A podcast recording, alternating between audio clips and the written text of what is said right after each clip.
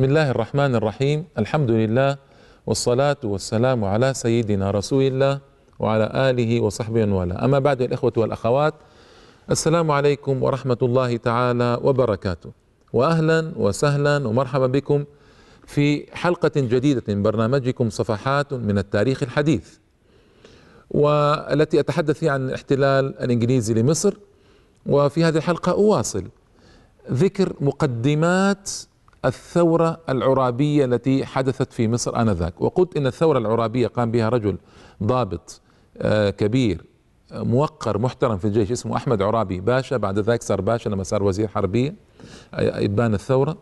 ثار على من؟ ثار على الحكومة المصرية والخديو والتمكين الكبير للأوروبيين وسوء أحوال المصريين وعدم وجود دستور عدم وجود وزارة مخلصة إلى آخره. وسآتي بعد ذلك في الحلقة القادمة إن شاء الله تعالى على أسباب الثورة المباشرة. فوجد آه، مقدمات للثورة مهيئات للثورة.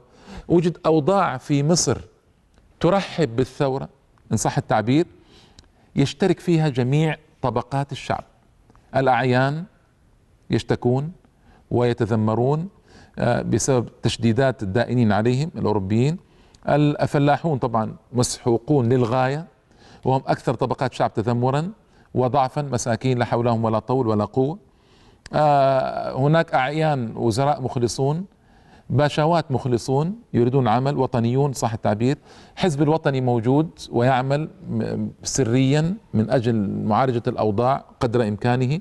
يعني كان هناك وجود ممهدات قوية. آه، وذكرت تسعة منها. اليوم أذكر السبب العاشر هو الأسباب الاجتماعية. الأسباب الاجتماعية آه، كان آه، محمد علي بدأ حركة نشطة لإنشاء المدارس والمعاهد. هذه الحركة خفت أيام آه، عباس. عباس حفيد محمد علي تولى الحكم ما كان مرتاحا لوجود مدارس وتعليم المصريين فخفتت الحركة قليلا حركة التعليم وانتشارها. فلما جاء سعيد على فضل أعماله أو بعض أعماله لكن سبحان الله أيضا مثل عباس ما كان يميل لتعليم المصريين بل كان له قولة عجيبة قال إن الشعب الجاهل أكثر وإنقيادا وأسلس لحكامه من الشعب المتعلم. طبعا لا شك أن الشعب الجاهل في مصلحة الحاكم المستبد والظالم. هو والشعب العامل العالم الواعي الفاهم ليس من مصلحة الحاكم المستبد الظالم. فللأسف الشديد كانت هذه مقولة. فلما جاء إسماعيل عاد بالتعليم بسيرة التعليم إلى سلفه الأول محمد علي. ولما جاء آه، توفيق وجد في طبقات الشعب المصري عدد كبير من المتعلمين عدد كبير من أهل الوعي والفهم عدد كبير من آه، الأدباء والعلماء والصحفيين والواعين بما يجري آنذاك. يعني كان التعليم سببا مباشرا لظهور هؤلاء. لأن التعليم يرتقي بوعي الإنسان وفهمه وثقافته العامة. هذا لو يعني وجد نظام تعليمي جيد. فيرتقي ارتقاء جيدا بينا بطبقات الشعب. هذا الذي حصل في مصر ظهر مجموعة من المتعلمين الفاهمين. وأيضا ظهرت حركة أدبية قوية. آه، يعني كان نحن نعلم أن وجد آه، عصر اسمه عصر الانحطاط في الأدب والشعر وكل شيء. في أواخر القرن الثالث عشر هجري التاسع عشر الميلادي أيام ظهور الثورة العرابية كانت هناك حركة أدبية آخذة في الظهور والقوة. آه، شعرا على يد محمود سامي البارودي آه، الذي صار بعد ذلك رئيس وزارة في مصر وكان شاعرا مجيدا سآتي على الحديث عنه إن شاء الله تعالى. وادبيا عم موجود مجموعة من الأدباء يتحدثون على راسهم جمال الدين الأفغاني كان كلامه مؤثرا وقويا جدا يسري سريان كهرباء في بعض العقول والنفوس والأستاذ الإمام محمد عبده كان كلامه قويا ومعبرا ومؤثرا آه، مجموعة بعد ذلك ظهرت من آه، أجيال الشبابية التي تولت ارتقاء بالمستوى الأدبي في مصر. ليس الوقت الآن الحديث عن هذا بالتفصيل لكن النهضه وجدت نهضة علمية ونهضة أدبية ونهضة شعرية. وكان يكثر في هذه النهضة الحديث عن العزة والسيادة والمجد والنفور من الاستبداد والظلم والهوان والذل وإرادة التغيير إلى الأفضل والأحسن. هذه كلها كانت موجودة وكان لهذه النهضة العلمية والأدبية أثر في تحضير النفوس والعقول والأفكار آه، نحو الثورة لقبولها والدعاية لها. وأيضا هناك قصائد يلقيها الشعراء في المحافل والخطباء يخطبون أيضا في المحافل بمثل هذه المعاني. فالنفوس كانت مهيئة وبقوة لاستقبال الثورة وقبولها. أكثر بكثير من ذي قبل من 20 إلى 30 سنة مثلا آه، قبل حدوثها. آه، الصحافة أيضا كانت تنشر وبقوة وهذا له أثر وأثر كبير. من أهم الأمور التي مهدت لإيجاد آه، الثورة وقبولها في المجتمع المصري آنذاك وجود جمال الدين الأفغاني. وأنا تحدثت الحلقة الماضية عن جمال الدين الأفغاني ما أريد أن أكرر حديثي لكن آه، يعني حلقة قبل الماضيه تحدثت. لكن من المهم في الحقيقة أن نتحدث عن هذا الرجل آه، بإيجاز شديد لمن لم يسمع حديثي عنه من قبل. اختلفت فيه الأنظار بين رافع له إلى عنان السماء وأنه هو المنقذ وأنه هو الحكيم الشرق وأنه الفيلسوف الأوحد وأن كلام مثل هذا. وبين خافض له إلى ما تحت الأرض وأنه رجل سيء رافضي شيعي يقلب أنظمة الحكم في المنطقة رجل له أهداف مشبوهة إلى آخره. كلام طويل حول الرجل. وصدقوني أني لم أجد إلى الآن دراسة فاصلة في قضية جمال الدين الأفغاني. من مدحه للأسف الشديد آه، أول كثيرا وغض النظر عن عيوب وأولها ومن آه، أساء إليه أيضا غض النظر عن محاسنه. الرجل آه، من المقطوع به الآن في هذا التاريخ الآن بعد دراسات طويلة أنه كان يحيط به بشأنه وحاله الغموض وأنه ادعى أنه أفغاني مع أنه إيراني. وثبت أنه إيراني. آه، ربما لأنه لو قال أنا إيراني لن يقبل في مصر ولا في تركيا مستحيل. لكن آه، لتشيعه طبعا لأنه بيئة شيعية على الأقل. فادعى أنه أفغاني ومشى ذلك على جمهور. آه، هناك غموض في أسباب انبعاثه وحضوره وتنقلاته وحالته المالية. هناك أمور لكن أيضا من المقطوع به أنه أحدث نهضة آه، أوجد روحا عامة لتقاوم الاستبداد والظلم والهوان أنشأ مجموعة كبيرة من التلاميذ حوله وكان لهم أثر وأثر كبير. يعني آه، هناك إيجابيات آه، مهمة، هناك سلبيات ضخمة في حياة الشخص هذا الشخص الرجل آه، كان مكروها من قبل سلطان عبد الحميد من قبل أبو الهدى أبي الهدى الصيادي العالم المقرب من سلطان عبد الحميد ومستشاره الديني. مكروه من شيوخ الإسلام في تركيا نفوه خارج تركيا نفي خارج مصر. كان في كل مكان يحل فيه سبب سببا لقيام الثورات. ربما لذلك كرهه الحكام ونفوه. لكن في النهاية أقول إن ما ما زلنا إلى الآن لم نحصل على كلمة فصل في شأن جمال الدين الأفغاني والمشككون في شأنه والخافضون له أكثر بكثير من الرافعين ومن المظهرين لشأنه والمعلين له.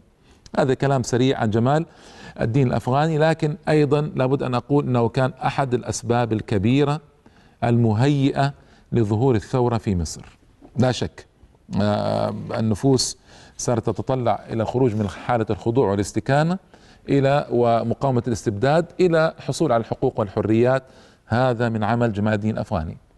تلميذه الأثير أيضا محمد عبده آه، كان له عمل كبير في هذا الباب وكان لسان حال العرابيين وكان أيضا آه، لسان حال مجلس شورى النواب أو شورى القوانين أو جمعية سميها ما شئت كانت موجودة في مصر آنذاك كان لسان حالهم رجل أديب وأيضا آه، استطاع ان يوجد نوعا من التحريك للوسط السياسي في مصر بسبب تداخله مع جمال الدين الأفغاني ومع زعماء العرابيين. آه هذه باختصار موضوع جمال الدين الأفغاني أيضا من الأسباب الممهدة آه قيام النظم الدستورية في أوروبا في القرن التاسع عشر الميلادي الثالث عشر الهجري. ظهرت النظم الدستورية تباعا في أوروبا، أوروبا كانت تحكم بيد من حديد وبدون رحمة. فظهور هذه النظم في أوروبا الدستورية شجع المصريين على المطالبة أيضا بحقوق الدستورية والمجالس النيابية والحكومات غير الاستبدادية. نظروا إلى أوروبا فاقتدوا بهذه الحركة الموجودة السياسية الضخمة التي كان يدور رحاها في أوروبا آنذاك وبقوة والتخلص من الظالمين والطغاة من أمثال نابليون وغير نابليون. كانت تتخلص منهم أوروبا وكانت تتجه نحو الاستقرار السياسي والأنظمة السياسية المستقرة. طمع المصريون في أن يكون لهم شيء من ذلك وهذا أثر طبعا في الوضع المصري ومهد لقبول الثورة. البعثات التي ذهبت وعادت كان لها أثر أيضا جزئي يسير في إحياء الروح آه، في مصر والمطالبة بالحقوق. أيضا النقطة الرابعة عشرة البعثات المالية كانت تأتي من أوروبا وأثرها في إظهار فساد الخديوي واستبداد حكمه ومظالم المظالم كانت موجودة في مصر آنذاك كانت البعثات تنشرها تباعا في فرنسا وفي إنجلترا وفي مصر أيضا آه، بشكل قوي. وما كان يملك الحكام أن يردوها لأن كان الصوت كان الصوت اوروبيا. آه، اختم بنقطة مهمة ومهمه جدا في الحقيقة الجانب الديني. يعني لسان يسأل أين الجانب الديني في هذه القضايا كلها؟ أين الجانب الإسلامي في هذا الأمر كله الذي ذكرته؟ آه لابد أن أقول إنه لم يكن واضحا ذلك الوضوح باستثناء باستثناء آه جمال الدين أفغاني محمد عبده. جمال الدين أفغاني لا شك أن كان له أثر كبير كما ذكرت ومحمد عبده من بعده كان له أثر كبير. آه هذا الأثر الكبير كان محدودا بجمال الدين محمد عبده. بينما أين مشايخ الأزهر؟ أين المشايخ الكبار؟ كان بعضهم يحضر مثل الشيخ الإمبابي وغيره كانوا يحضرون إلى آه، أوقات الأزمات عندما يستدعون. آه، إذا نزل لما نزل الاحتلال الإنجليزي دعوا لما صارت مشكلة في البلد دعوا. لكن أين حراكهم العام في قيادة الجماهير في قيادة الشعب؟ نحو ما ينبغي أن يكون على غرار ما كان يجري أيام محمد علي باشا ومن آه، العامل الكبير كان يجري أيام محمد علي باشا من قيادة الجماهير و آه، ريادة الجماهير وتوجيه الجماهير. كان بيد المشايخ. آه، وسآتي إن شاء الله بعد الفاصل على هذه النقطة بشكل أوضح.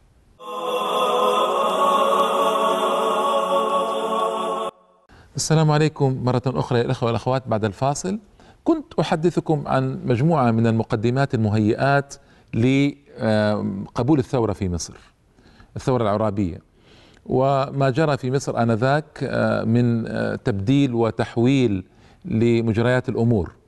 وختمت باين هو العامل الديني في الموضوع؟ آه، وذكرت ذكرتكم أيها الأخوة والأخوات بما كان عليه المشايخ أيام محمد علي. محمد علي عمر مكرم وريادته ووقوفه وجه محمد علي وتولية بل يعني أذهب يعني مشايخ كانوا فعلا في مصر آنذاك هم صمام الأمان في المجتمع هم الذين كانوا يقودون الشعب إلى ما ينبغي أن يقاد إليه يوجهون توجيها مأمون العواقب.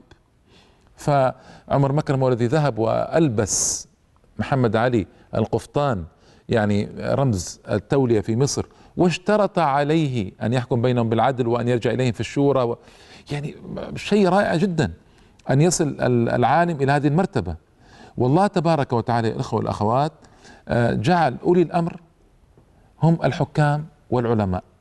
الله تعالى قال يا أيها الذين آمنوا أطيعوا الله وأطيعوا الرسول وأولي الأمر منكم. أولو الأمر كما بين المفسرون هم العلماء والحكام. فعندما يكون العالم قائما بوظيفته بمهمته التي هيئ لها لها ودرس من أجلها سيشارك في توجيه. لا يمكن إلا أن يشارك في توجيه الشعب نحو السيادة والرياده والمجد ومطالبة بالحقوق. وأي عالم لا يفعل هذا فقد أخل بواجبه. العالم الذي ينعزل عن الناس ولا يهتم بشؤون الناس ولا يتدخل في أحوال الناس هذا هذا عالم علمه ناقص وعمله ناقص. أما علمه ناقص أنه لم يفهم الوظيفة التي أهل لها. وأما عمله ناقص طبعا لأن المهمة الرئيسة له أن يوجه الناس ويوجه الشعب ويأخذ بيد الشعب إلى بر الأمان. فأيام محمد علي كان كانت مهمة العلماء واضحة جدا وكانت وظيفتهم ظاهرة جدا. بعدها خفت الأمر قليلا وسبب أن محمد علي نفسه آه، غفر الله له زرع بذور التفرقة بين العلماء وهمش العلماء ونفع عمر مكرم الذي كان له أكبر آه، الأثر في توليته واليد البيضاء عضها وأخرجه وصار ما صار. بعد ذلك في الحقيقة كان أثر العلماء أخذ آخذ آخذا في الضعف آخذا في الضعف في مصر آه، دهرا بعد دهر وخديو بعد خديو. والذي حدث أن لما كان في زمن آه، توفيق ونفوس مهيئة للثورة. كان وجود محمد عبده وجمال الدين الأفغاني يصبغان المجتمع بشيء من آه، الحركية الدينية إن صح التعبير ويقومان عن العلماء بهذا الواجب إن كان صح التعبير. لكن أين مشايخ الأزهر الكبار؟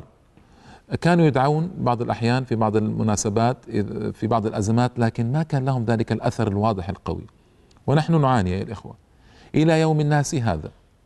في آه، كل بلاد العالم الإسلامي بلا استثناء من ضعف وتراجع وظيفة العلماء وأنه وأنهم لم يعد لهم ذلك الأثر في توجيه الناس التوجيه الجيد ومعالجة مشكلات الناس المعالجة القوية.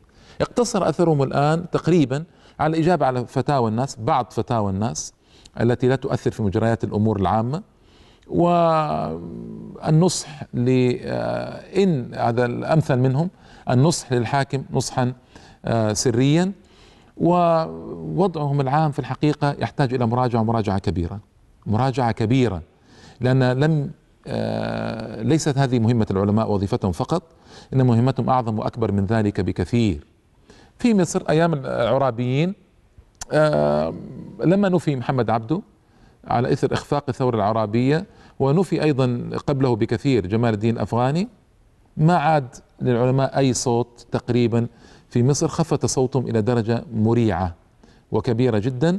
حتى ظهر قاسم أمين وظهر قضية تحرير المرأة والمشكلات التي أتى بها وسأتي عليها إن شاء الله تعالى بإيجاز في بعض الحلقات القادمة.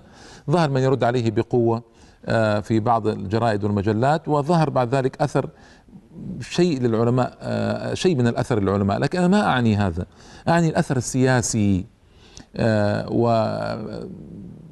ونصح الحكام وترشيد مسيرة الحكام وترشيد مسيرة الشعب والالتصاق بالشعوب والحكام على وجه جيد. أنا أزعم أنه غير واضح لا في مصر ولا في غيرها من البلاد بعد ذلك. لكن أتحدث عن مصر لأن لها الريادة والسيادة آنذاك في بلاد العربية والإسلامية. إذا هذه كانت ممهدات ومقدمات لظهور الثورة العرابية آه، على الحكم. وأشرع الآن في ذكر أسباب الثورة. آه، خيدو توفيق كما قلت الأسباب المباشرة الآن. لهذه الثورة. عرابي استطاع أن يظهر واستطاع أن يستفيد من حركة الضباط التي كانت قبله بمدة يسيرة يعني سنتين أو شيء قبل أن يظهر عرابي ظهور قوي. آه، ظهر الضباط هؤلاء والذين طردوا تتذكرون تحدث عن 2500 ضابط طرد وكان لهم حقوق ومهم عيدت حقوقهم إليهم. شعر الضباط والجيش عموما لأول مرة بأن له قوة في مصر يستطيع أن يتحرك. يستطيع أن يعمل شيئا. هنا آه، يعني في الحقيقة الذي حصل أن وزارة رياض باشا كان فيها رجل آه، وزير حربية شركسي اسمه عثمان رفقي باشا. الشركسي هذا كان يقرب الضباط الشركس والضباط الأتراك والضباط الأرناؤوط أو الأرناؤود أو الألبان يقربهم ويرتقي بهم ويرفع منزلتهم. بينما الضباط الوطنيون يعني المصريون صح التعبير كان يقصيهم ويهمشهم. هنا طبعا آه، اغتاظ عرابي. وعرابي كما قلت لكم كان أحد أعضاء صار أحد أعضاء الحزب الوطني. آه، الضباط كانوا يدينون له بالولاء وكان شخصية قوية في وسط الضباط المصريين. فعرابي آه، صار مغيظا من هذه الحركة اغتاظ من هذه الحركة وقرر التحرك وقرر أن يطالب بحقوق آه، الضباط المصريين وحقهم في الترقية وحقهم في زيادة الرواتب كإخوانهم الشركس والأرناؤوط وأتراك. ومما يؤلم أنهم كلهم أنهم كلهم مسلمون. فلماذا هذا التفريق؟ لكن هذا عثمان رفقي باشا هو الذي جهل عواقب هذا الأمر وهو الذي قام بالتفرقة.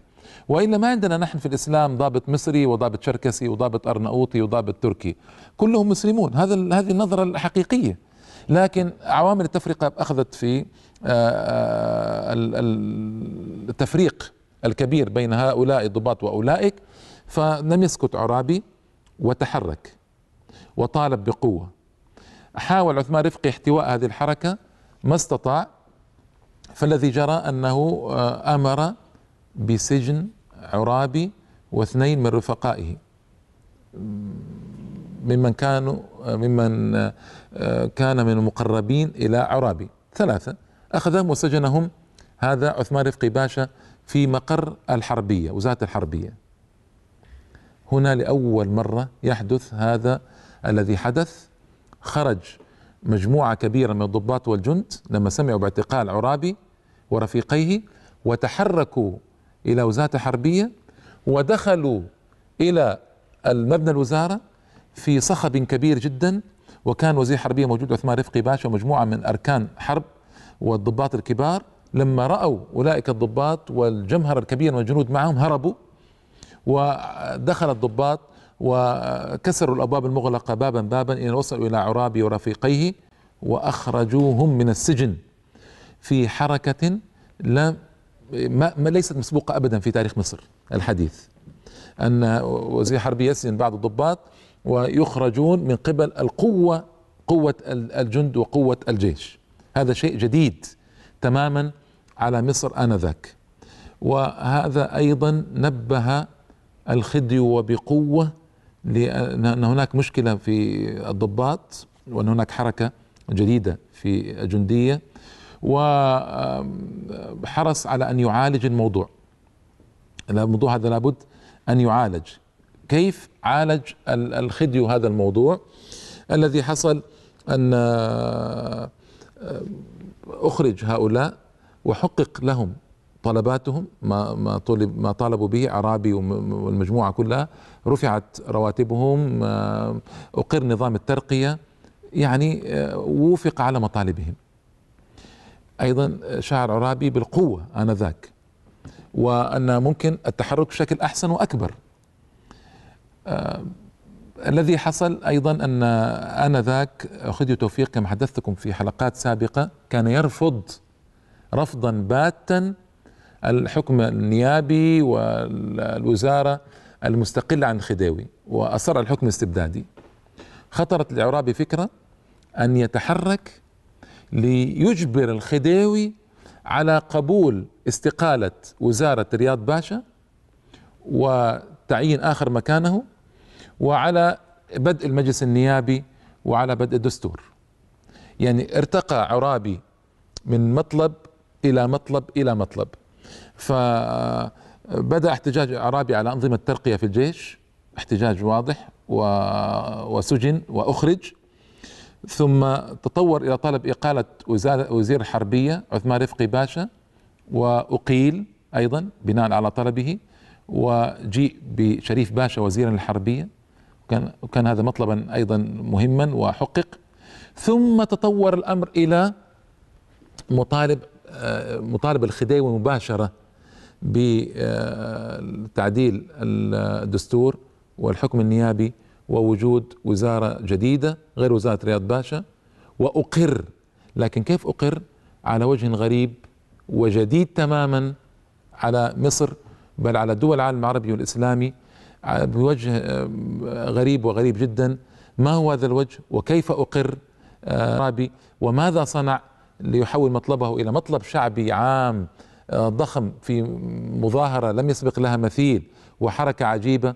هذا ما سأحدثكم عنه إن شاء الله تعالى في الحلقة القادمة. فإلى اللقاء والسلام عليكم ورحمة الله وبركاته.